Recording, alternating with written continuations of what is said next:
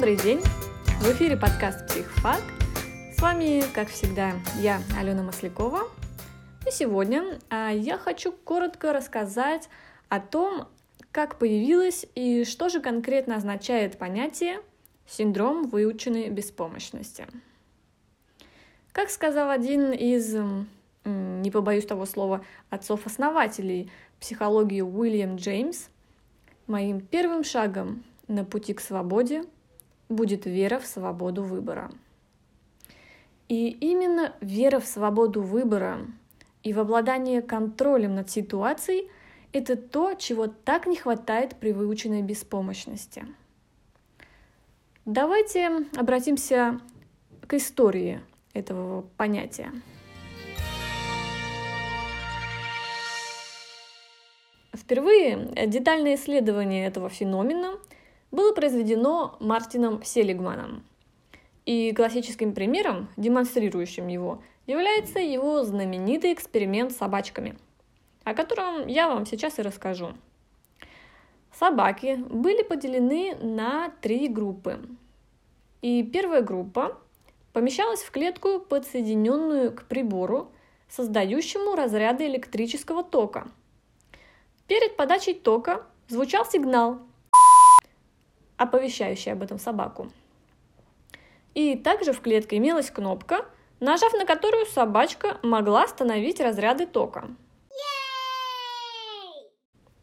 Вторая группа находилась в точно таких же условиях, но нажатие кнопки не давало им возможность отключить ток, и они продолжали страдать.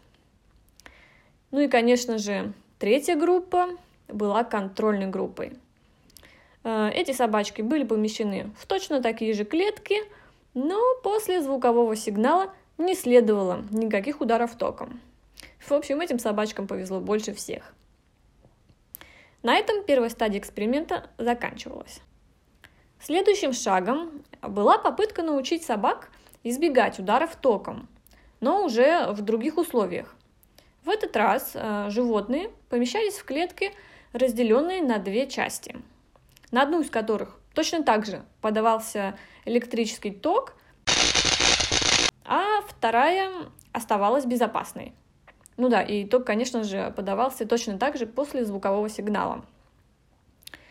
А, так вот, оказалось, что большая часть собак из первой и третьей группы, то есть те собаки, которые а, в первой части эксперимента могли нажать на кнопку, остановив тем самым свои э, страдания и мучения.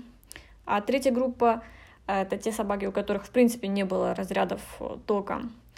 Э, эти животные с успехом научились перепрыгивать через перегородку после звукового сигнала, избегая тем самым физических страданий.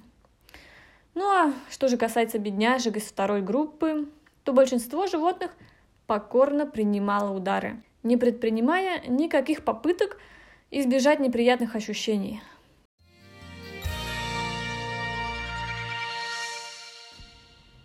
Из этого эксперимента был сделан один фундаментальный вывод, который и отражает суть э, феномена выученной беспомощности. Дело в том, что на способность животных бороться с неприятной ситуацией влияло не столько само стрессовое событие, ну, то есть удары током, сколько степень контроля, которой они обладали над ситуацией в предыдущем аналогичном опыте. Теперь вы с легкостью можете распространить это понятие и на сферу людской жизни. Принцип действия будет точно таким же. В качестве примера можно представить себе, скажем, ученика э, младших или средних классов, который начал изучать новый предмет.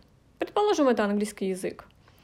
И вдруг случилась такая ситуация, что первые его несколько оценок оказались плохими – Вдобавок, предположим, что родители среагировали на эти оценки не конструктивным образом, говоря слова поддержки, подбадривания, а примерно так. Ха! Ну что еще можно было ожидать от такого тупицы, как ты? Ну я так и знала. В этой ситуации можно с большой долей вероятностью предположить, что у ребенка разовьется синдром выученной беспомощности в отношении этого предмета, и что в следующих э, работах по английскому языку он уже не будет стараться совершенно, принимая как должное свои низкие оценки и считая, что он не обладает абсолютно никаким контролем над своими оценками и над возможностью действительно освоить английский язык э, хорошо или отлично.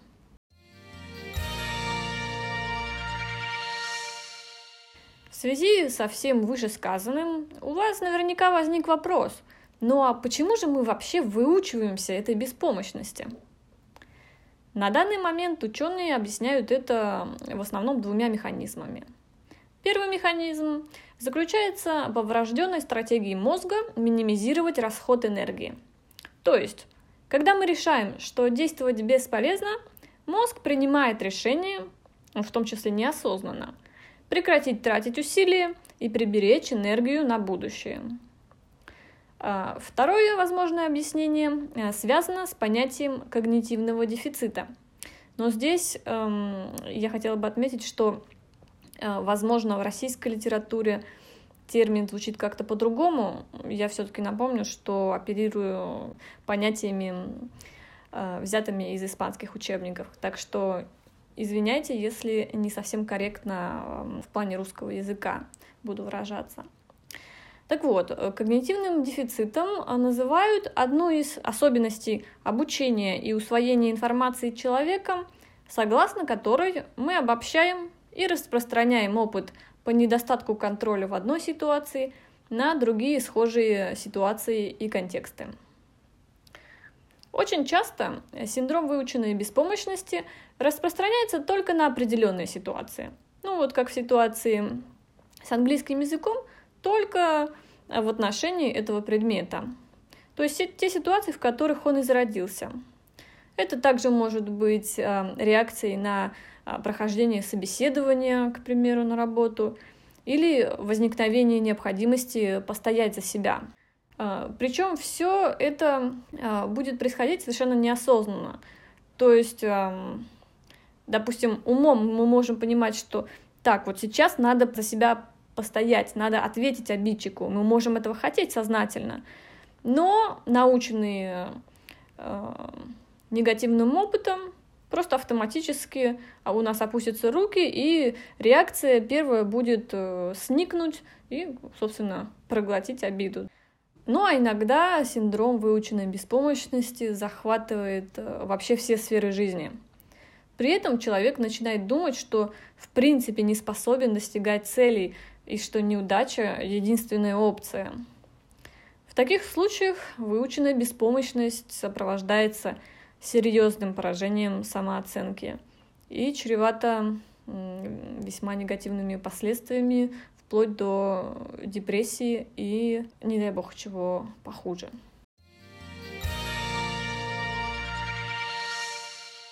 Можно ли избавиться от подобной напасти? Да, безусловно. Раз этому можно выучиться, значит можно и разучиться. И вообще психологи нередко сталкиваются с подобными проблемами у своих клиентов. Ну и, как вы знаете, синдром выученной беспомощности часто идет рука об руку с неуверенностью в себе и, как я уже упоминала, с низкой самооценкой. Таким образом, работая с выученной беспомощностью, одновременно вы улучшаете свое самоощущение по Э, нескольким другим параметрам. Но терапевтические методики и советы – это отдельная а, большая тема, в которой, к сожалению, я пока не обладаю достаточными знаниями, так как а, психотерапия будет преподаваться на последних курсах университета, а я пока все еще а, в начале своей дороги. Но, тем не менее, в следующей передаче – я расскажу вам о некоторых простых методиках, предлагаемых довольно известной в Испании э, психологом Дженнифер Дельгадо Суарес, которые можно применять самостоятельно в относительно простых и незапущенных случаях синдрома выученной беспомощности. Ну а сейчас я с вами прощаюсь до следующей недели. Спасибо за внимание. Всем пока!